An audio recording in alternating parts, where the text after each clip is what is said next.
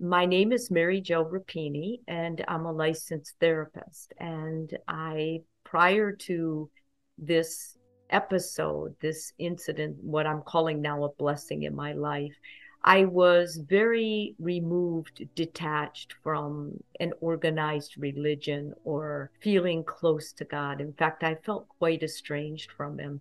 And some of the context of that was I was a psychologist, and my husband and I had moved to Lubbock, Texas, where it was a better job for him. And prior to going to Lubbock, I was in Houston, Texas, and I loved it there. And I I was trained as a psychotherapist. I did general marriage and family. And then I went on for additional training to become a sex therapist. So when I was moving to Lubbock, you know, a lot of people were saying, "Oh my God, you're gonna, you know, you're gonna be great because you won't have to worry about job. There's very few sex therapists there." And I got the idea that, you know, wow, this is going to be great for my career too. But then when I got there, I realized that the reason there weren't a lot of sex therapists there was because it's quite a conservative area. And it's very difficult to get established with a medical community there as a sex therapist at the time that I was there. So, to just give you backstory, what my job was, I was the head of a psycho-oncology unit at Texas Tech and University Medical Center. And basically, the reason I say I'm head is because I was the only one that was doing that. And I got into cancer quite backwards, whereas a oncologist hired me to run support groups for his cancer patients. Because many times when you have cancer you also have intimacy issues with your family and also with your body. You're estranged from it. You go through treatments and you don't feel like the same woman or man many times.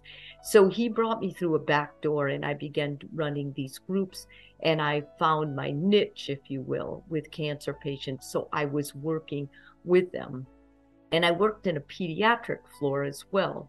And I saw a lot of terrible things kids getting cancer, you know, painful treatments and struggling. And it just started deteriorating how I felt about a God, a loving God, especially. So now on to my story. I'm carrying that in my heart at the time of the story. I was going to Gold's Gym. It was a Saturday morning, the 19th of April, which we call in, you know, I was raised as Roman Catholic. It was Holy Saturday. And the next day was Easter. And I was having a big brunch at my house. I had a lot of things on my mind. I went to the gym and I was working out. And one of the machines I was working out on was when you when you push like i was building my body and i had this idea you know i can lift twice my body weight with my legs. I should be able to do that with my arms. So I had been really dedicated to working on my chest and my arms. And with one of the machines, you sit in a chair and then you push.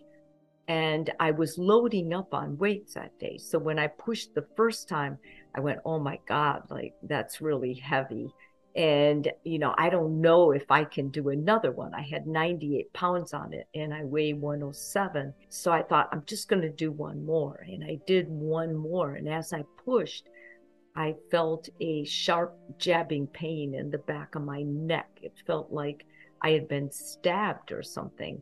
So i got up and i was i was a little bit disoriented because the pain was so intense. I got off the machine. I kind of stumbled to the side I was thinking, what was that? Because in my back history, I was a nurse prior to becoming a psychologist. And I started going through my whole nervous system, like something in my neck, something in my cerebral fluid, something in my spine, something's not right. I can't walk well. I walked over to the bubbler, and when I pushed down on the lever to get a get water, all of a sudden this whole right side started jerking like convulsing and i had no control. And i was profusely sweating and my neck hurt so bad that i thought man i've done something terrible. Like i'm really sick. And i had been just recently diagnosed and treated for high blood pressure and i had taken that pill that morning. So i kept thinking maybe it was something you know associated with that Anyway, I laid down, and the person, one of the people working out who knew me there, said, Hey, muscle woman, what's the matter? And I said, If you can, go get help because I, I think I need an ambulance. I hurt myself. And so he was really scared because my face was white, and obviously I'm laying down on the gym floor. So we went to the front, and this owner or woman watching the gym that morning came back and she started talking to me and just soothing me and called an ambulance and called my family. And it was just lucky that my husband was in town for Easter weekend because he had taken a job at MD Anderson this was toward the end of our eight year time in Lubbock when this happened. In fact, we were getting prepared to move back to Houston, which I was very excited about. And I used to joke about it that I got to get out of Lubbock before this town ends up killing me because everybody I had worked with eventually had succumbed to cancer or was very sick. So, anyway, the ambulance took me to the hospital, and there was you know, they did CAT scans, they did MRIs, and they found out that I had had a bleed. And there was so much blood in my head that they didn't know if I would survive the night. It so happened that all the neurosurgeons in Lubbock, and I think there's like four of them, that weekend had gone to a conference in Santa Fe. So the only one who was in town was this retired one, and he was a friend of my husband's. So he spoke with Ron and he said, you know, her head is full of blood. And they had tried to do an angiogram, but there was so much blood. And the only person that could do it was a pediatric neurologist who also read these angiograms. He said there was so much blood he couldn't see where it was coming from. So their option was we can kind of stabilize her and just keep an eye on her but she could die within 24 hours. Or we could fly her to Dallas. There were specialists there who would take me on. And my husband and I had a pact that if one of us were in the event one of us had a catastrophic illness or something, that we would not leave each other. I, I watched a lot of people die alone, and it's terrible. And I got this sense that when you are dying, you should have another human who loved you or can love you until God takes your hand. They've got your hands and they're holding them. So my husband was told he couldn't go in the jet with me, that it would have been too much weight or the weight would have been off. And to pressurize the cabin, they just wouldn't take that risk with him there. So he decided, and we, because I was in and out of consciousness, I was able to talk to him. I was extremely relaxed. And I keep going back to the reason I was so relaxed because I'm not a relaxed person. I'm very hyper, very anxious in my real life. Well, I used to be. In the ambulance, I don't know if you've ever had the kind of pain that it can make you go mad. Like it can drive you crazy. It hurts so bad and going over every bump. I told God, I can't handle this. I need your help. And I don't care if I live. I've had a good life. And if it's your will that I be gone, then I want you to know I'm grateful. And I said that at a time I I thought always thought that was the bravest thing anyone could ever say. And my cancer patients used to tell me, that they submitted to God. And when they did, they suddenly got a feeling that it was in His hands, a true letting go, if you will. And it happened to me. I got the same feeling. And as I let go of controlling my condition, it seemed that my condition flowed in a way that I wouldn't never be responsible for. So when the neurosurgeons told me later, probably part of the reason that you did so well is because you were in great shape. I can't accept that. And the reason I can't accept it is because that moment of submitting to God was so powerful for what it changed in my thinking, in my brain, and the organization of my illness. Like the trajectory that I cannot explain it to you. I can only tell you that it was real. So, anyway, I woke up on Easter Sunday. They had stabilized me with meds and everything. And they were guarded, but they were somewhat pleased that with my ability, like it seemed like I was more awake, it seemed I was more alert. And they were doing ultrasounds, like it seemed like every 30 minutes on my brain. They were doing numerous tests all the time. And my husband and several friends came over to see me. I was supposed to host a brunch at my house, and I was adamant that my husband and my kids host that brunch. Only now do I see how ridiculous it was. But I really thought that I may die. And if I did, I wanted them to have other people. And I have to explain this to you. The fact that I might die, it was not sad to me. It was not heartbreaking either. It was almost like I wasn't elated. It's just that I was so totally in God's will at that moment. I don't know what else, what other adjective I can put with that. So, anyway, to continue the story, I made it through Easter Sunday, and my husband was sending out emails and texts to my family and friends. And Monday, I continued to progress, you know, not getting worse, not getting better for sure, but I was looking pretty good, except a few people that would come in say, You look kind of green or you look kind of yellow. And my husband, Ron, said, You know, Mary, I'm not sure because I thought, okay, well, I'm just going to wait here until the blood resolves. And blood was running out of my ears, out of my nose. When when you have a bleed in your brain because your your brain is so organized that it knows how much fluid it can have and it had way too much. So you have like three huge valves in the back of your head and those drain. I also at this time i had a brain drain. In other words they had put a tube in my forehead and they were draining out excess blood and they had it taped. So I never really saw myself. But I think when my children came to see me, they were aghast with it. I think that was very difficult for them. I think it was also very difficult for Ron to see. But as far as pain, I had a terrible headache.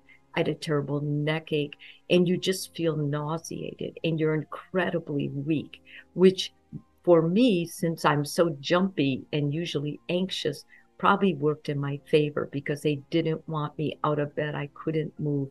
And I did had no desire to move or get out of bed. And what happened was I woke up about 2 a.m. Tuesday morning to nurses putting stuff on me. At this time, I had been in the surgical ICU. They moved me out to the floor on Monday, and now I was on the floor going back in. And they were putting like monitors on me. They were waking me up. They were doing all kinds of tests. And they told me, you know, you're not doing well. We called your husband and we're going to move you over to the ICU so we can keep a good eye on you. Apparently, my O2 sats had been dropping.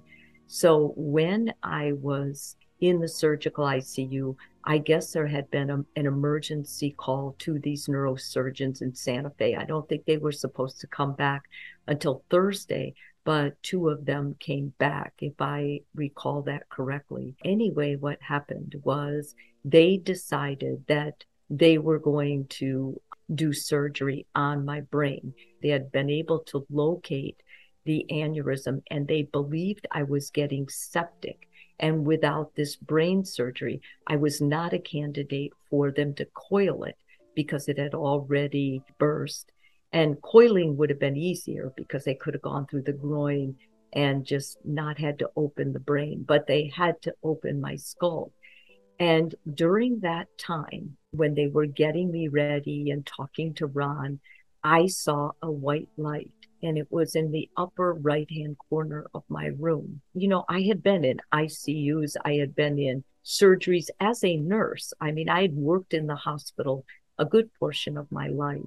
And this light was not like anything else I had ever seen. It was a bit ethereal. It was a kind of a different color. It was a luminescent, but it also was soft. And as I looked at it, I thought, what is that? Is that a tunnel?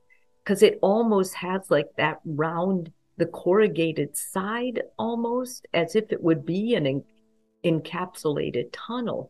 And then as I looked at it, I thought, well, I'm not impressed because it's so little. And then all of a sudden, I am moving into it.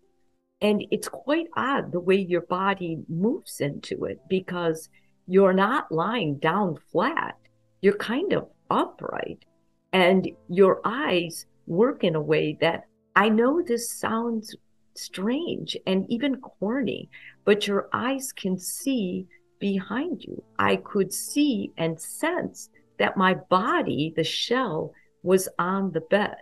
But what was unbelievable to me is I believe my consciousness, which is very important to me, was with me. I think it was part of my soul because I was able to see what people were wearing. And I could see Ron. Ron was there. He had his head in his hands. He was crying and he was looking at this document. It was a surgical consent. And all of a sudden I left that. I didn't care about it. I was so focused on what I was seeing. And I came to this luminescent, like a light pinkish room. And I got the sense that there were no walls. It was, it was just mass. It was an opening, if you will. And I wasn't the only person going through it. It felt like there were other people. And I'm, I'm referring to felt a lot because it doesn't make sense but you sort of see you see with your senses too everything is with you as one and i felt like i knew that place. Like i i had felt that place before i had been there. And all of a sudden i didn't see the exact action how it happened. God was holding me. And he said it's not your time. And I was so disappointed because I wanted, I wanted to be there with him. And very different from what I ever expected. The love was not human. And it was comparing it like to human love would be plastic, like a credit card, whereas this was really deep. And I said, I can't stay, but why not? And I started telling God all of my accolades. I gave free cancer care. I would come up at night when people were dying. I would pray for people. I tried to be a good mother. I tried to be a good wife. I had been a good worker. Every positive thing I could think about myself, which is just so awful and now or arrogant or whatever. I tried to tell him, and he said, Let me ask you one thing. Have you ever loved anyone the way you've been loved here? And I said, No, that's impossible. I am a human, just to remind God of my humanness. And then the sensation was a closer hold from God, and he said, You can do better. And I don't remember leaving that space but I woke up to Ron, like shaking me because he felt like I was unconscious and saying, Mary, we have to make this decision together. Like they have to open your brain and they have to clip this vessel. And you might never be the same. You might not be able to run, Mary, or even walk. And I'm a runner. I was a runner. I was running 50 and 100 milers running was my life. And he said, and your personality might change completely. I need you to tell me it's okay. And I said, it's okay.